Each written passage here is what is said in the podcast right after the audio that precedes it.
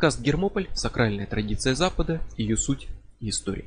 Вернемся к исторической теме и поговорим об истории западного оккультизма и об историях, которые с ним связаны. Но на сей раз тема более узкая, специфическая, проходящая через века, и это духовные советники русского царского двора. Люди, которые были рядом с царями, с императорами, которые влияли на них, на их решения, которые оставили свой след в российской истории, и это люди именно, связанные с религией и оккультизмом. И вот тут сразу вспоминается Распутин, конечно, первым делом, но он был далеко не единственным. И разброс тут очень большой и по времени, и по личностям, так что окинем взглядом всю просто русскую историю и постараемся заглянуть подальше, посмотреть пошире и сделать большой общий обзор. И первое, что заметно на самом деле в этом обзоре, это что русские оккультисты не так уж и много влияли на русский царский двор на самом деле. Влияли иногда в очень серьезных вопросах на уровне глобальной политики, но в гораздо меньшей степени, чем порой делали их западные коллеги. Джон Ди в Англии выбирал даты коронации, напрямую давал советы, он говорил, как вести войну, и его слушались. Испанская непобедимая армада, огромный флот шел на Англию. Королева спрашивала не генералов своих, а Джона Ди, как победить. Он сказал, не выходить в море, не сражаться. Его послушались. Налетел шторм, утопил испанские корабли, испанский флот разгромлен сам по себе, английский сохранился. Прекрасный совет, все у себя оправдало. Но он напрямую говорил королеве, как вести войну. Чешский король Рудольф второй собрал вокруг себя в Праге целую армию магов, астрологов, алхимиков. Король Швеции лично руководил всеми шведскими масонами. Прусский принц, будущий король Фридрих Вильгельм второй, был посвященным розенкрейцерам. Принц Эдвард, герцог Кентский, двоюродный брат королевы Елизаветы, прямо сейчас стоит во главе английских масонов. То есть связи вообще королевских дворов, правящих династий с какими-то оккультными группами, они достаточно распространены на самом деле. И они бывали очень плотными, но в России в большую часть ее истории было не так. Русские цари, ну по крайней мере, не стремились открыто состоять в каких-то эзотерических, мистических братствах, не принимали посвящений, да и, собственно, масонам с розенкрейцерами на Руси большую часть ее истории не были рады. Да, было время при Екатерине второй, когда масоны, розенкрейцеры, только-только появившиеся в России, чувствовали себя отлично. Высшие государственные чиновники присоединялись к этим братствам. Елагин, директор императорских театров, привез в страну английское масонство, пускал к себе пожить Калиостро. Калиостро был близко знаком с самим светлейшим князем Потемкиным, но масоны в России оказались связаны с масонами в Швеции. Россия и Швеция воевали, так что Екатерина увидела угрозу в этом. На масонов, розенкрейцеров, заодно с ними начались гонения, вплоть до пыток и смертных казней. Они легализовались при Александре, праздновали в ложах его день рождения, день коронации, но все кончилось так же, запреты гонений. И не только при царях. К началу двадцатого века оккультные общества снова воспрянули. Там вот после революции девятьсот пятого года появились послабления в плане там прав человека, свободы совести. Были разрешены оккультные общества. Они начали работать открыто, но пришла революция и снова с ними покончено. Мёрбис, русский оккультист, мартинист, последователь Папюса, предлагал советской власти принять посвящение и вступить в ряды эзотерического братства. В ответ получил тюремную камеру, из которой уже живым никогда не вышел. Павел первый когда-то подавал большие надежды, его воспитывали масоны, и ходили упорные слухи, что он тайно посвящен в масоны, вопреки воле матери Екатерины. Раз тайно, то наверняка никто этого не знает, но до наших дней сохранился подлинный портрет Павла, где он в масонских регалиях. И он пришел к власти и освободил сидящих в тюрьмах масонов, но тут же запретил им собираться. То есть на фоне революционных событий во Франции всему миру стало казаться, что очень подозрительно, когда люди устраивают какие-то собрания свои, в том числе и масоны. Казались масоны подозрительными и Павлу, хотя он сам, вероятно, масон, но одно дело самому записаться в масоны, а другое дело дать масонам проводить собрания без своего контроля. Поэтому он запретил им собираться без его разрешения. Так что жизнь оккультных обществ при правящих династиях в России была не такая вольготная, как порой бывало на Западе. Но так где же они, придворные оккультисты? Уйдем в глубину истории и начнем с Ивана Грозного. Он с магией не знался, как водится, но при дворе был алхимик. века до пятнадцатого в России на самом деле вообще не была особо-то известна алхимия, потому как не было русских переводов трактатов, которые уже распространились по Европе. Вот туда алхимия пришла где-то в веке в двенадцатом из арабских стран. Там тексты переводились на латынь, общий религиозный язык Европы, католичество. А в России им не пользовались. И алхимические тексты в Россию практически не проникали. А вот конкретные алхимики начали вполне даже из себя проникать. И первый деятель оккультного мира, прославленный связями с русским царем, это Элизиус Бомелиус. Он был знатоком астрологии, магии и алхимии. Он изучал медицину в Кембридже, но так уж вышло, что он начал практиковать еще до того, как доучился. Он еще не закончил обучение, не стал врачом, но начал лечить людей. Поэтому был обвинен в незаконной практике, получил проблемы с законом, но лечить он умел. Когда в тысяча пятьсот семидесятом году посольству России в Англии понадобился врач, эту должность как раз и занял Бомелиус. Зарекомендовал себя хорошо, так что получил приглашение приехать в Россию, переехал, изменил имя на русский манер, стал звать себя Елисей Бомелий и стал личным врачом Ивана Грозного. Это вообще, кстати, популярное развитие карьеры среди алхимиков. Многие занимали должности придворных врачей. Он прославился достаточно, чтобы его имя вошло в летописи и получил прозвище «Злой Волхв» или «Лютый Волхв». То есть это прямо имя, под которым он вошел в летописи. Бомелий занимался алхимией, искал философский камень, проводил магические ритуалы, поэтому Волхв, собственно, волшебник, колдун, но также и славился своей огромной жестокостью, поэтому лютый, злой. Он делал карьеру на доносах. Он писал доносы, он отправлял на казнь неугодных ему людей, всех своих недоброжелателей, противников. Кто выступал против него, тот шел на смерть. И при случае Бомелий сам был не прочь лично выполнить работу палача, лично пытал и казнил тех, кто вставал у него на пути. Он работал с ртутью и пытался превратить ее в лекарство. И, возможно, тут дело в недоразумении, поскольку в алхимии есть представление о соли, серии и ртути, как о трех первоначалах. Но философская алхимическая ртуть — это не то же самое, что буквальная ртуть. Это не буквальный алхим... жидкий металл, который в градусниках. Но порой у особенно недостаточно подготовленных алхимиков возникала вот эта путаница, и они брали буквальную ртуть вместо ртути философской, не понимая, что это такое. Но как бы то ни было, Бомелий был уверен, что ртуть очень полезна, и рекомендовал Ивану Грозному держать под кроватью сосуд с ртутью, чтобы дышать ее целебными парами, которые на самом деле очень ядовитые, и рассчитывал, что это улучшит его здоровье. Также, по слухам, он делал еще и виртуозные химические яды, самые разнообразные, снабжал ими царя, и, как говорили, он может сделать даже яд, который точно убивает человека в нужный день и час. Поэтому все необычные смерти приписывали Бомелию. Кто-то сошел с ума, напал на своих родных, говорят, что это Бомелий его колдовством или ядами свел с ума. Кто-то умер при странных обстоятельствах, говорят, что это злой волхв отравил этого человека. Даже смерть одной из жен царя приписывали ему. Ну и, разумеется, он брался получить философский камень, превратить свинец в золото, а обычные камни – драгоценные. Грозный с ним советовался, обсуждал государственные вопросы. Совместно они разрабатывали план, так и не исполненный, женитьбы Грозного на английской королеве Елизавете. Но золото сделать не получилось, ртуть не принесла царю здоровья, а пытки и доносы помогли нажить множество врагов.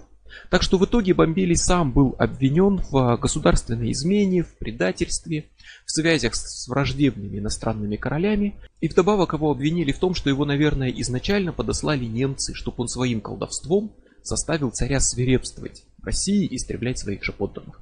Так что Бомелия самого отдали на расправу палачу, где он смог оценить свое любимое искусство пыток только уже с позиции их жертвы и был огнем запытан до смерти. Его вдова оставалась в заключении, пока ее не выслал на родину Бомелия следующий царь Федор Иоаннович. И вот он уже не просто держал под рукой алхимиков. Он сам интересовался алхимией, он сам ставил алхимические эксперименты, и он пригласил Джона Ди, основателя енохианской магии, прибыть в Россию и стать придворным астрологом и алхимиком. Но Ди отказался. Весь его пыл был посвящен общению с ангелами в ходе сеансов енохианской магии. Так что место оставалось вакантным, пока его не занял Марк Ридли, еще один англичанин, врач из Кембриджа и алхимик, и составитель первого в мире русско-английского словаря.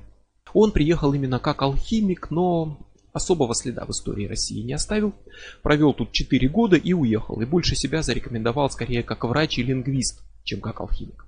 Но вслед за ним предложение прибыть к русскому царскому двору получил Артур Ди, сын Джона Ди, который приехал в Россию и принял имя Артемий Иванович Ди. Его пригласил уже царь Михаил Федорович. До того Артемий Иванович был придворным лекарем короля Джеймса Первого, которого на Руси упорно переиначивают в короля Якова на русский манер. От русского царя Ди получил каменный особняк с земельными угодьями и оклад в тысячу сто рублей в год. Это феноменальные тогда деньги, это можно было несколько монастырей с монахами содержать весь год. Плюс получил содержание в виде еды, напитков и в том числе почему-то по пятьдесят литров алкоголя на каждый день. Прожил в России он четырнадцать лет, потом покинул службу и вернулся в Европу снова на роль придворного лекаря очередного короля. Но в России он написал химические коллекции, очень тогда популярный труд по алхимии, компиляцию многих знаний, где были собраны ну, все основные знания алхимии. Кроме того, он делал печи, и делал изразцы для печей, такую плитку, вроде современного кафеля, которым обкладывали печи. И им лично сделаны изразцы в нескольких монастырях, во дворцах, и вот в их рисунках, каких-то узорах, символах очень долго потом искали пророчества о судьбах России или секреты философского камня. Алхимиком же считался и приближенный Петра Первого Якоб Филимович Брюс, граф, военный командир русской армии, который командовал ей в важнейших битвах и который был прозван «чернокнижник с Сухаревой башни». Петр Первый не одобрял алхимиков, не верил им, говорил, что алхимией может заниматься только тот, кто полный невежда в самой химии, но в его окружении алхимики водились. И Брюс собрал библиотеку, в том числе химических и оккультных книг, полторы тысячи томов, это очень много для тех лет. Он возглавлял одновременно научное общество, которое как раз заседало в Сухаревой башне. Откуда его прозвище, что он чернокнижник с Сухаревой башни. Ходили легенды, что он там проводит еще какие-то ритуалы, алхимические опыты и использует дьявольскую черную книгу Брюса. Как только он умер, москвичи кинулись искать вот этот сатанинский гримуар. Ничего не нашли, конечно, но когда уже в СССР Сухареву башню сносили, появилось продолжение этой легенды. Говорили, что, мол, это коммунисты ищут книгу Брюса. И говорили, что нашли ее, спрятали, и она теперь у Сталина, и Сталин теперь новый чернокнижник. В семнадцатом веке появилась должность придворного алхимика. А при русском дворе в восемнадцатом веке ее занял сам Михаил Ломоносов, который стал официальным алхимиком России. Хотя золото он не добыл, а добыл фарфор, что на самом деле гораздо для тех времен было ценнее, пожалуй. Но алхимиком он был просто формально, и назвать его оккультным, там, каким-то духовным советником царя уже никак, конечно, не получится. А вот при дворе Николая Второго таких нашлось уже немало. А начинается все с череды женских имен. Ольга, Татьяна, Мария и Анастасия. Это дочери Николая Второго. Четыре дочери подряд, одна за другой. И это проблема. Царская семья рискует остаться без сына, без наследника мужского пола, которому можно передать трон. И в поисках выхода, в эпоху, когда нет еще ЭКО и прочее, царская чета обращается к тем, кто берется помочь. К чудотворцам, к святым, к юродивым. И вот при Николае Втором их оказывается очень много. Юродивая Матрона Босоножка славилась как провидица и целительница, считалось, что ее молитвы излечивают от алкоголизма. Она странствовала по миру, питалась супом, размоченным в воде хлебом и смесью из заваренных в одном чайнике чая и кофе. Несколько десятилетий не ходила в баню, путешествовала везде только пешком, причем только босиком, и в качестве вот именно обеда и жертвы Богу отказалась от обуви. Выглядела странно, и в Питере ее несколько раз арестовывали, чтобы выяснить, почему она ходит босиком, в чем дело и не сумасшедшая ли. С тысяча восемьсот девяносто шестого года и до самой своей смерти она высылала личные подарки императорской семье. Сохранились документы, описи вот этих подарков. В том числе, например, она выслала императорской семье золотой подсвечник и позолоченный иконостас. Что немножко странно, учитывая, что она была строгим аскетом и жила в нищете.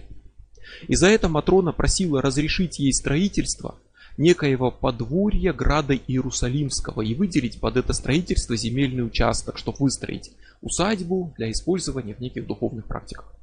Император передал прошение по подведомственности в Священный Синод, там его отклонили.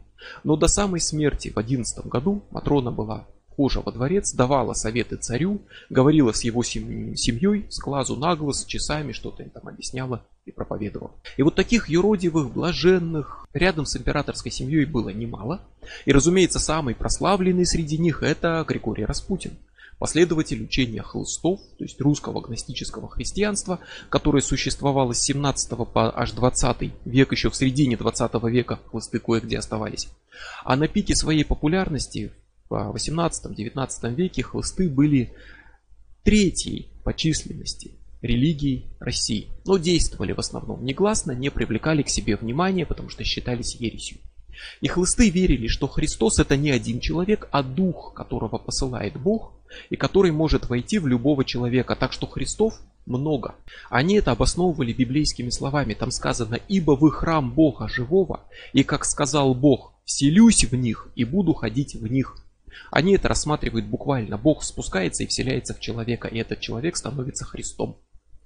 Они признавали реинкарнацию, отрицали церковь, ее обряды, но ходили в церковь, чтобы не привлекать внимание и не быть наказанными за инакомыслие. И как все гностики, они отделяли истинного Бога, чисто духовного, от того Бога, который сотворил наш мир и почитается как Бог. Для гностиков мир — это тюрьма, материальная тюрьма, в которой заточены души. А творец этого мира, Демиург, Отец, Яхве, это тюремщик, это враг людей, а не истинный Бог. Истинный Бог другой. Он вне нашего мира, он чисто духовный и не имеет отношения к материи, но посылает Христа как Спасителя, чтобы открыть людям знание, которое освободит их души. Вот это такой общий знаменатель веры гностиков. И также считали холсты и считали, что творец нашего мира, тот, кого обычная церковь почитает как Бога-создателя, это на самом деле и есть сам сатана. Распутин странствовал, проповедовал, к тридцати пяти годам заработал репутацию юродивого, божьего человека и стал очередным вот таким юродивым, который прибыл ко двору императора в тысяча девятьсот пятом году.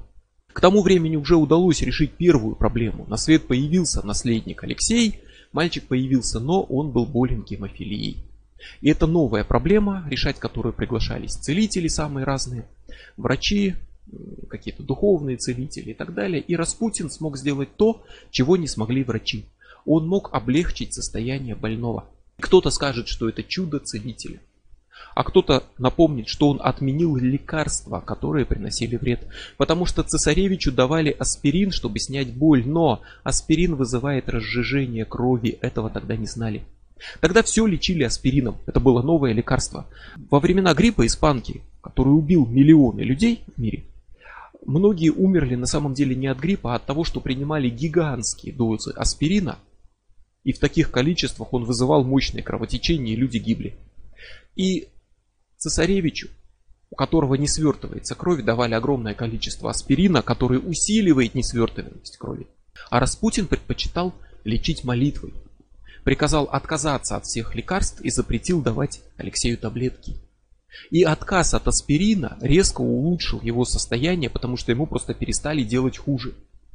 И вот он был буквальным советником императора и одновременно носителем, ну, самой, что ни на есть, скверной репутации. Его винили в хлыстовстве, вот как раз таки в распространении вот этой хлыстовской ереси, за что, несмотря на многочисленность хлыстов, можно было получить серьезное наказание. Его винили в распутном поведении, в сексуальных домогательствах и так далее. На него прямо, буквально, абсолютно прилюдно, физически напал некий Митя Козельский. Это еще один юродивый, один из многих состоявших при дворе императора какое-то время. И он был очень популярен, но потерял популярность с приходом Распутина. Был он болен, у него была эпилепсия, он с трудом ходил, почти не мог членораздельно говорить, общался криками, мычанием, при этом был женат на выпускнице Института благородных девиц, но поскольку говорить он толком не мог, с ним был своего рода переводчик, который объяснял, что вот юродивый хочет сказать. Его почитали как святого безумца, принимали в высшем свете, он встречался с императором и писал ему письма, а потом пришел Распутин, и Митя Козельский сильно потерял в своем положении. Стал врагом Распутина и даже создал отдельную организацию, некое бюро, которое было призвано собирать свидетельства о женщинах, которые пострадали от домогательств Распутина. То есть занималась сбором компромата на Распутина. И вот однажды он попытался прилюдно избить Распутина, напал на него. Бил, кричал, что тот много мамок и нянек обидел, что он с царицей спит и что вообще он сам антихрист. Но в итоге было приказано выслать самого Козельского. Он не стал дожидаться кары и уехал. А потом, впоследствии, он был на месте убийства Распутина.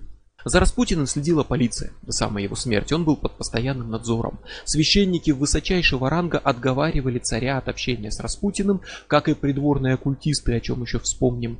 И дело тут весьма вероятно не только в религии там, или в слухах, что Распутин распутничает.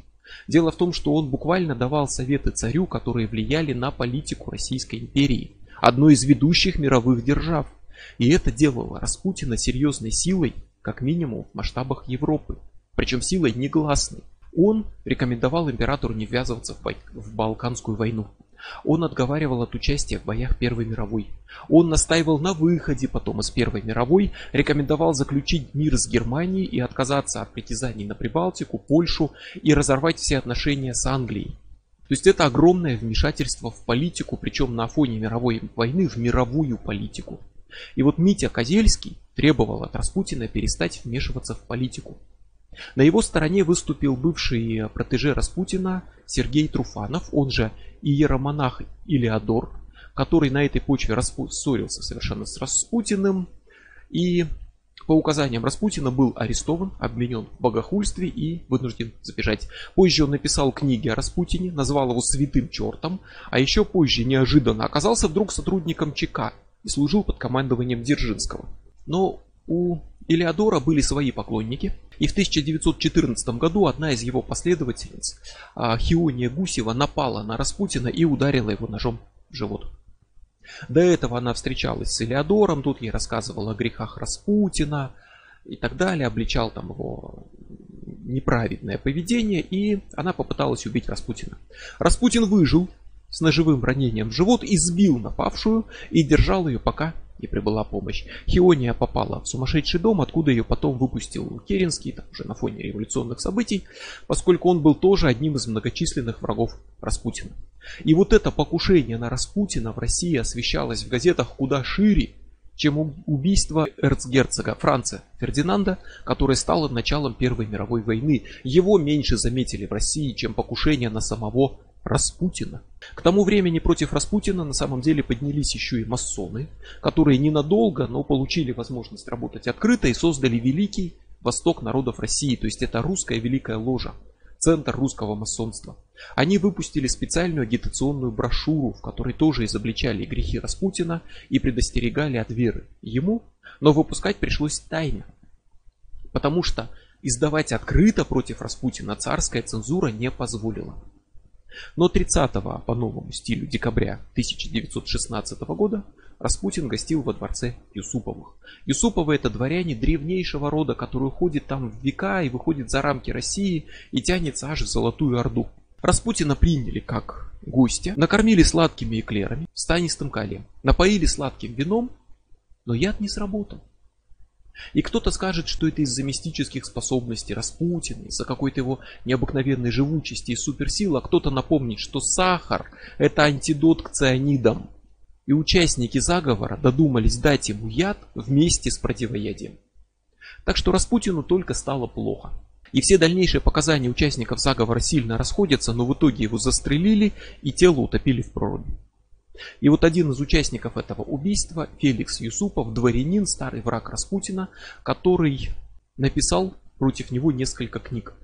А еще один участник, Освальд Теодор Райнер, офицер Ми шесть английской разведки, который, вероятно, сделал вот этот смертельный выстрел, убивший Распутина. И вот из-за этого появилась теория, широко распространенная, что за убийством стояли англичане, которых не устраивало, что Распутин получил очень много власти, вмешивается и настраивает императора против союза с Англией, агитирует за мир с Германией. Так что в результате Распутин оказался одной из сил, влияющей на исход Первой мировой войны. И по одной из теорий был убит англичанами.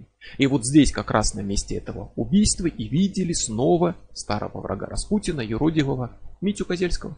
Еще один участник этой истории возможно, покажется более неожиданным, но при дворе русского царя православного какое-то время находился Жамсаран Бадмаев. Он бурят, изначально буддист, но он принял православие под именем Петр Александрович Бадмаев. Имя взял себе в честь Петра Первого, которого очень уважал, и его крестным отцом стал аж лично император. А освящать его дом приехал лично прославленнейший священник Иоанн Кронштадтский, которого до сих пор почитают, на которого тоже было совершено покушение, и после полученных ранений его лечил именно тибетский лекарь Бадмаев.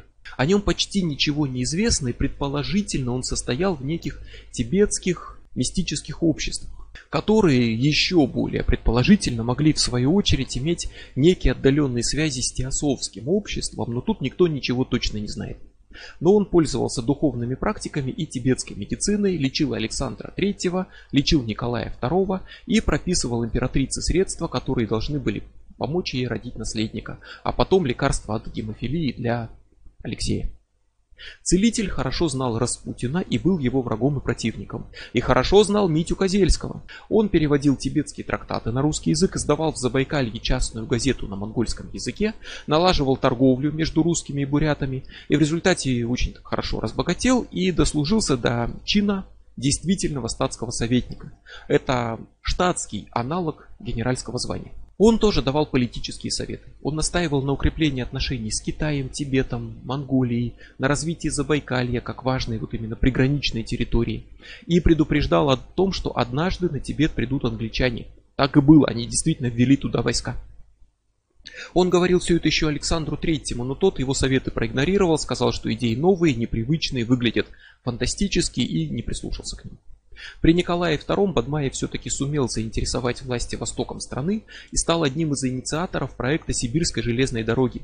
Вот этот проект через много лет превратился в БАМ, Байкало-Амурскую магистраль.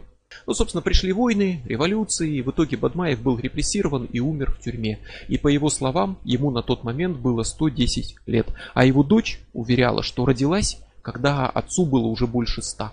У него остались живые потомки, которые по сей день продолжают заниматься тибетской медициной. Более оккультная история связывает императора и мартинистов. Мартинизм – это мистическое учение, полностью стоящее на христианстве, принимающее единого Бога, Библию, и бытовало учение, что Адам был сотворен как двуполое существо, андрогин, и после мятежа падших ангелов должен был занять их место. Но в нем взыграла гордыня, он сам решил стать творцом, демиургом, подобным Богу. Это привело к грехопадению. Адам разделился на мужчину и женщину, стал смертным, оторвался от Бога, и люди теперь от Бога отделены, как сам Адам. А задача человека – найти путь обратно, примириться с Богом, воссоединиться с Ним. Начало этому положил Иисус Христос.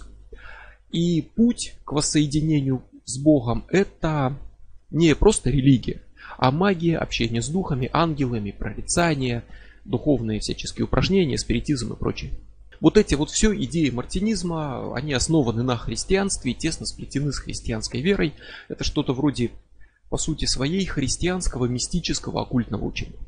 И мартинизм пришел в Россию, распространился широко в конце девятнадцатого, начале двадцатого века, существует и по сей день, и в основном это все усилиями Папюса, а также его последователя Мёрбиса, вот того самого, который предлагал посвящение как раз таки в мартинизм лидерам советской власти, и за это, собственно, умер в лагерях. Но следующий герой, который уже не просто какой-то просто ну, духовно-религиозно-оккультный деятель там при русском дворе, а буквальный оккультный советник, это мартинист, мастер Филипп. Его настоящее имя Филипп Антьель Низье. Мартинист, спирит, месмерист. То есть спириты говорят с духами, а месмеристы используют месмеризм, учение Антона Месмера о животном магнетическом флюиде. То есть о духовной энергии, которую пытаются использовать, чтобы лечить болезни. Вот это все на самом деле, месмеризм, мартинизм, спиритизм, было очень популярно и в мире, и в России. Особенно спиритизм. Ольга Павлищева, сестра Пушкина, пыталась вызвать дух брата.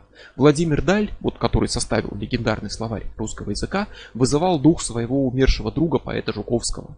Бутлеров, легендарный химик, классик мировой науки, организовывал по России туры для Дэниела Дугласа Хьюма. А Менделеев, еще более прославленный химик, пытался этому помешать и доказать, что все медиумы – мошенники. И вот тут я отвлекусь от мастера Филиппа и скажу, что сам Хьюм, вот этот прославленный медиум, не обошел стороной русский царский двор. Он был медиумом, да, но не только говорил от имени духов, но брался демонстрировать силу их влияния на физический мир через телекинез и левитацию. Он двигал вещи на сеансах и взлетал под потолок. Поднимался на высоту там порядка двух метров и ставил на потолке отметку карандашиком, чтобы когда он опустится обратно, все могли убедиться, что отметка там, и никто не мог сказать, что это была какая-то галлюцинация. Он мог пролететь над столом, что исключает какие-то подпорки снизу. Он мог вылететь в окно и влететь обратно. Его пытались разоблачить как обманщика, как фокусника, но сделать этого так никто и не смог. И он сам постоянно обвинял в обмане других медиумов, тех, кто проводит сеансы в темных комнатах и прячется во мраке, потому что сам Хьюм всегда работал открыто, на ярком свету, стоя прямо в кольце окружавших его людей, что сильно затруднило бы какой-то обман. И он не брал денег. Ему предлагали огромные суммы за то, чтобы он приехал куда-то и там устроил сеанс. Он отказывался, он говорил, что он не торговец, а своего рода мессия, который пришел в мир, чтобы открыть людям глаза на существование духов и оккультного мира. Так что демонстрацию своих сеансов проводил только так, как сам считал нужным, и не брал за это гонораров. Но он был исключительно знаменит, и его вот эти левитации обратили многих, даже ярых скептиков, в спиритическую веру. И в числе его поклонников было множество европейских, дворян, монархов. Вот именно под его влиянием в спиритизм подались Бутлеров, да, сестра Пушкина. И для императора он провел три сеанса общения с духом умершего отца, императора Николая Первого. И не просто ради там забавы, эксперимента или самого общения.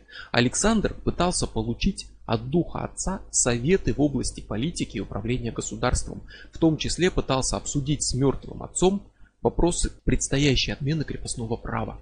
Хьюм говорил от имени Николая, причем его голосом, и получал послания, составленные из указанных духом букв. Но на императора это не произвело особого впечатления, потому что в советах не оказалось ничего действительно важного, того, что можно было бы ожидать от реального Николая, пускай даже умершего. Так что спиритизм в вопросах государственного управления оказался штукой бесполезной. Император не стал спиритом, не привлекал больше Хьюма к государственным делам и вообще разговорами с мертвыми больше не увлекался. А вот росту популярности спиритизма в России эти сеансы очень помогли, и кто его знает, какие там были отношения в деталях у прославленного медиума и императора Российской империи, но с личного позволения императора в России начал издаваться спиритический журнал. Сам Хьюм дважды был женат, оба раза на русских женщинах, и первый брак ему устроил лично император, который сосватал ему одну из своих придворных фрейлин. Она потом умерла там от болезни, Хьюм снова женился, снова на придворной, да еще и принял православие. Так что прославленный медиум при дворе императора явно был не последним человеком, но, собственно, вернемся к мастеру Филиппу.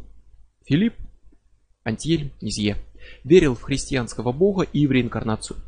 И считал, что все болезни человека – результат плохой кармы, что прошлые поступки пятнают душу человека, а все болезни тела – последствия больной запятнанной души. Он толковал Библию, он проводил христианские мессы и практиковал оккультные ритуалы. Тут, кстати, нет противоречий, одно с другим на самом деле из века в век прекрасно совмещается. Про него говорили, что он может остановить бурю, призвать молнию, что он может становиться невидимым, что он новое воплощение самого Иисуса или бессмертный дух некоего великого мирового учителя, который вселяется то в одно тело, то в другое. Про Калиостро то же самое говорили.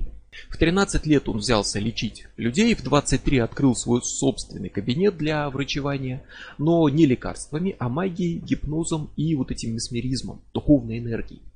Это неофициальная медицинская практика. Лечить людей, не будучи врачом, противозаконно. Так что его карали, штрафовали, судили, запрещали работать, обвиняя в незаконной медицинской практике, которая использует методы, не доказавшие эффективность. Он также проводил спиритические сеансы, которыми тогда были все увлечены. И на одном из них оказался русский дипломат Муравьев-Амурский. Он рассказал про мастера императору, и в тысяча девятьсот первом году его уже представили Николаю Второму и его супруге. И от него ждали, как и от других тогда, помощи в решении главной проблемы. У императорской четы нет наследников.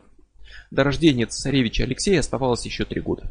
Мастер Филипп пользовался покровительством российского двора, проводил спиритические сеансы, делал пророчества, предсказал будущую войну и политические проблемы, посоветовал не вводить в России конституцию и укреплять отношения с Францией, и Николай Второй лично организовал для него получение степени доктора медицины, чтобы он мог именно практиковать лечение без юридических проблем.